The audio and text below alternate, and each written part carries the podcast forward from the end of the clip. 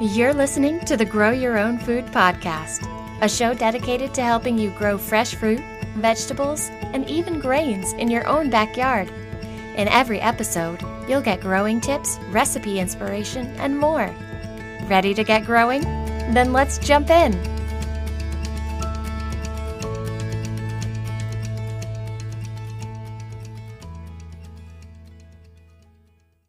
Hey everybody, welcome back to episode 34 of the Grow Your Own Food podcast. I'm your host, Shauna Smith, and if you listened to the last few episodes, you know that I have started talking about seed starting. If you've never started your own plants, your own seedlings from seed before, maybe you've never considered it. Maybe you've just always gone and bought your seedlings from the local garden center every spring, and that's perfectly okay. But, you know, all this talk about seed starting has gotten you kind of wondering if you could do it yourself. Or maybe you've always wanted to do it yourself, but you just weren't sure what it entailed and you weren't ready to make the jump. Well, today I'm going to be going into the few relatively inexpensive things you need to set up your own seedling nursery at home. But first, a word from today's sponsor. So the very first thing that I'm going to be talking about is something that ideally that wouldn't cost you anything, but that something people don't really think about when it comes to starting a seedling nursery at home, and that is space. You have to have a space to start your seedlings. And this can be a lot of different places. I mean, it can be on a sunny southern-facing windowsill. It can be a set of shelves down in your basement, a countertop. For the longest time, I used sort of like the back counter space in my laundry room that I never really used for anything. My husband wasn't super excited about how dirty it got every growing season, every seed starting season, but you know what? It worked. It gave me plenty of space. So that's the first thing you're going to want to think about is space. You don't have to go out and buy a fancy seed starting rack or shelving unit. I would encourage you to use what you have available. I mean, I'm pretty sure all of us, right, have a set of shelves that we don't really use, or it's kind of just like in the storage closet because it used to get used and then you move to a new place and you don't really have a use for it anymore. Use that sort of thing. If you don't have that, you still don't have to go super fancy. You can set up shelves with like some cinder blocks and some pieces of cheap, you know, pressurized lumber that costs, I don't know, maybe $3-4 a board at your local hardware store. So it does not have to be fancy by any means when we talk about space. And ideally, it wouldn't cost you anything. The second thing that you're going to want to consider is seed starting mix. Now, that might not be like your first thought, but you have to plant your seeds in dirt in order to get them to germinate. I mean, technically, you don't. You could sprout them in wet paper towels, in plastic baggies, but once they sprout, they do have to go into dirt. Unless you're planning to grow hydroponically, and that's a whole other episode. But it can't just be any dirt, though. It has to be, in my mind, it should really be a seed starting mix. That's going to give you the most chance of success. I've said it before in previous episodes, but using a regular old potting soil sometimes does not give you the best results. It's too heavy, it's too rich, it's too hard for those really delicate seedlings to kind of push their way up through. If you have a bag of potting soil just kind of sitting around and not doing any good in any other way, by all means, give it a try. But if you find that it's not giving you the best results, I would recommend buying a bag of seed starting mix. I recommend the Black Gold brand. It's Omri listed. It's really light and fluffy. It's given me great results. It's sterile, right? There's no bacteria or fungus in it, so you don't have to worry about that from that perspective. That's another good thing about seed starting mix over potting soil or dirt from your yard, is that it's sterile. So there's nothing waiting in the soil to kind of attack these newly germinated seeds. An 8-quart bag of seed starting mix like Black Gold will run you about $11, depending on like what time of year you buy it, where you buy it. I usually find mine most reliably on Amazon, but I've also found it at my local Ace Hardware store. So And I think it was actually cheaper at Ace Hardware. I think it was about $8 a bag. So it really kind of just depends where you buy it, but around, you know, $10, give or take a dollar or two. The second thing you're going to need that I think people think is going to be really expensive is light. And to be honest, you do not have to go fancy when it comes to light. Seedlings don't really care what kind of light they're getting as long as, well, okay, that's not true. Seedlings do care what kind of light they're getting. But you just kind of need to make sure that there's enough of it. You don't have to go out and buy super fancy LED grow lights that cost like $100 a set. In fact, I've used those LED grow lights and I got them for Christmas, and they didn't provide any better results than my super cheap option that I'm going to tell you about, and that is just a fluorescent shop light. Yes, like the kind that you hang from the chains on S-hooks, you know, from the ceiling or from a shelf. That's what I use. I got those LED grow lights, and they're just not doing me any good, and I feel bad, but I prefer the fluorescent lights, and you can get a fluorescent shop light fixture for about $15 to $20. They're really, really inexpensive. You want to make sure that you get a fixture that has kind of like two light bulb fixtures, light bulb outlets, because you're going to want a cool light bulb and a warm light bulb in there. So if we think about the sunlight and the sun's rays and we shine it through a prism, we know that we get that Roy G. Biv, that whole rainbow of colors, everything ranging from red, which is warm, all the way to violet, which is cool. So we need a cool fluorescent light bulb and a warm fluorescent light bulb in that shop light fixture. The great thing about that shop light fixture is you can raise and lower it.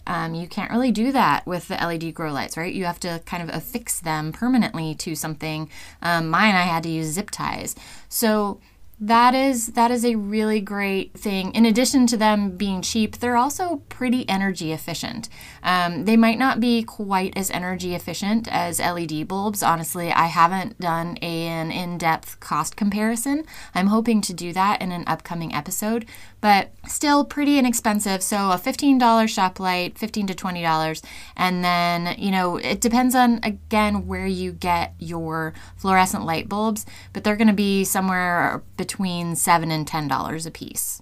The next thing that you're going to need, and this is really up to you in terms of how much you spend, is pots. You have to have a container to start your seedlings in. I personally buy, you know, these little 12-cell seed starting trays, and I really like them. I can reuse them every year. If they break, if they fall apart, I can recycle them. I can throw them in the recycling bin. So I don't feel too terribly bad about it. The oldest ones I have, I think I've been using for 4 years now. And as long as I don't handle them too roughly, they're fine. But you don't have to go out and buy that. You can make little pots out of newspaper. I would say Google it, look it up on YouTube. There are tons of videos that show you how to make like these little newspaper pots. And it's really easy. All you need is a piece of newspaper and a tin can, you know, of some sort, like canned food. You wrap the newspaper around that and you fold the ends under and fill it up with dirt, and voila, you have a pot that's biodegradable. And honestly, you could kind of like unfold the bottom when you're ready to transplant, take it out to the garden and transplant it out in the garden, you know, newspaper and all. Or if you don't want to, you can unfold it and just simply unwind the newspaper from around the soil and plant that in the soil. And it works really great. So that's actually an optional cost. The 12-cell seed starting trays that I like to use, they're about $15 for a pack of 10, but still relatively affordable. The next thing you're going to need is a gentle organic fertilizer. And honestly, some people think that they don't need that, but if you go with a seed starting mix, and I, again, feel like you should because it's going to offer you the best germination rates. If you use a seed starting mix doesn't really have a ton of nutritional value. As I've said in a previous episode, it's more about providing the perfect environment for that seed to germinate in. And then it's kind of your responsibility to feed the baby once the baby sprouts. Seedlings can be very delicate when they're just, you know, days old. the roots are, you know, tiny and hair-like, and a fertilizer that's too strong can burn them. So I really like to use a gentle organic fertilizer. I use fish emulsion and I dilute it in water. It works really well, and I continue kind of watering with that fish emulsion all the way until I plant that seedling outside. I will say a quart of fish emulsion is about $10, but honestly, I bought this fish emulsion, this quart that I'm using right now, I bought it like 5 years ago. And I don't even know if it's half empty because you're always diluting it. And when I say you're diluting it, you are really diluting it. You are diluting like a tablespoon of it into a gallon of water at a time. So you are using, I don't know, maybe 7 to 8 tablespoons per growing season out of a quart. So it's going to last you a really long time, even though it costs $10 or so. The last expense you're going to have, which again is highly variable, it depends on what you're planning to grow in your garden, is seeds.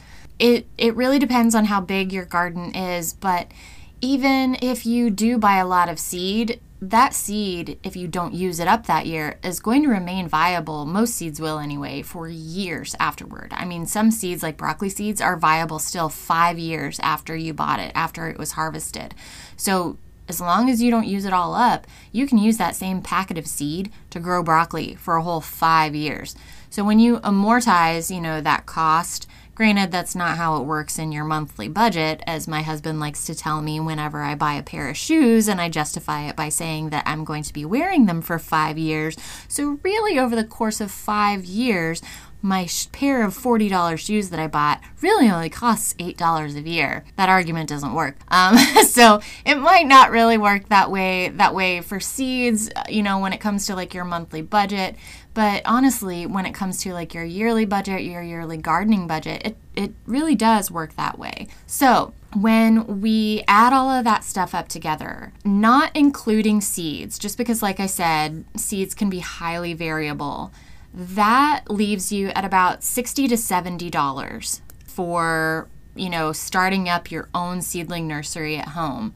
And it could be even less than that if you are not using store-bought pots or store-bought seed starting containers. If you decide that you're going to use, you know, yogurt containers or newspaper pots, that would lower the cost to maybe somewhere between $50 and $60. It's really affordable in my opinion. And you know, with most seedlings ranging anywhere between $2 to $5 a piece, depending on what sort of plant you're buying. I mean, let's say the higher range of that, $5 a piece, you can only buy, you know, 10 to 12 seedlings, but you can grow hundreds of plants with less than $75. So I would say starting your own seeds is definitely more cost effective. It's so much fun. You learn so much, and I would really encourage you to do it. I have a ton of resources on my blog. If you search for seed starting, I have a whole list of seed starting blog posts that can help you out if you're looking for advice. So that is what kind of goes into starting seeds. Again, really not that much money and really pretty simple. It's so much fun. You learn so much. It's my favorite time of year. I love it more than transplanting. I love it more than harvesting even. So I would definitely encourage you to give it a try. And at $50 to $60 to kind of set it up, I mean, it's affordable to give it a try. If you hate it and it just doesn't work out for you, you can blame me for it. So that's it for today. I hope you found this episode helpful. In the next episode, I'm going to be going into how to plan your garden layout. That is something that especially a lot of new gardeners struggle with. And I don't blame them, because there is a lot of information to consider. You know, some plants don't like to live next to each other, just like we don't get along with some of our neighbors. Some plants are really heavy feeders and they hog up all the nitrogen, leaving very little nitrogen in the soil for anything else. Those are all kind of things that you have to consider, in addition to the things like where is it going to get the most sunlight, where is it going to be kind of reasonably, you know, sheltered from the wind. all of those things. I'm going to be talking about all of those things in the next episode and more. So be sure to tune in. But until then, I will see you guys next time. Thanks for listening to the Grow Your Own Food podcast. Visit beeandbasil.com for helpful how-to articles, images, and recipes.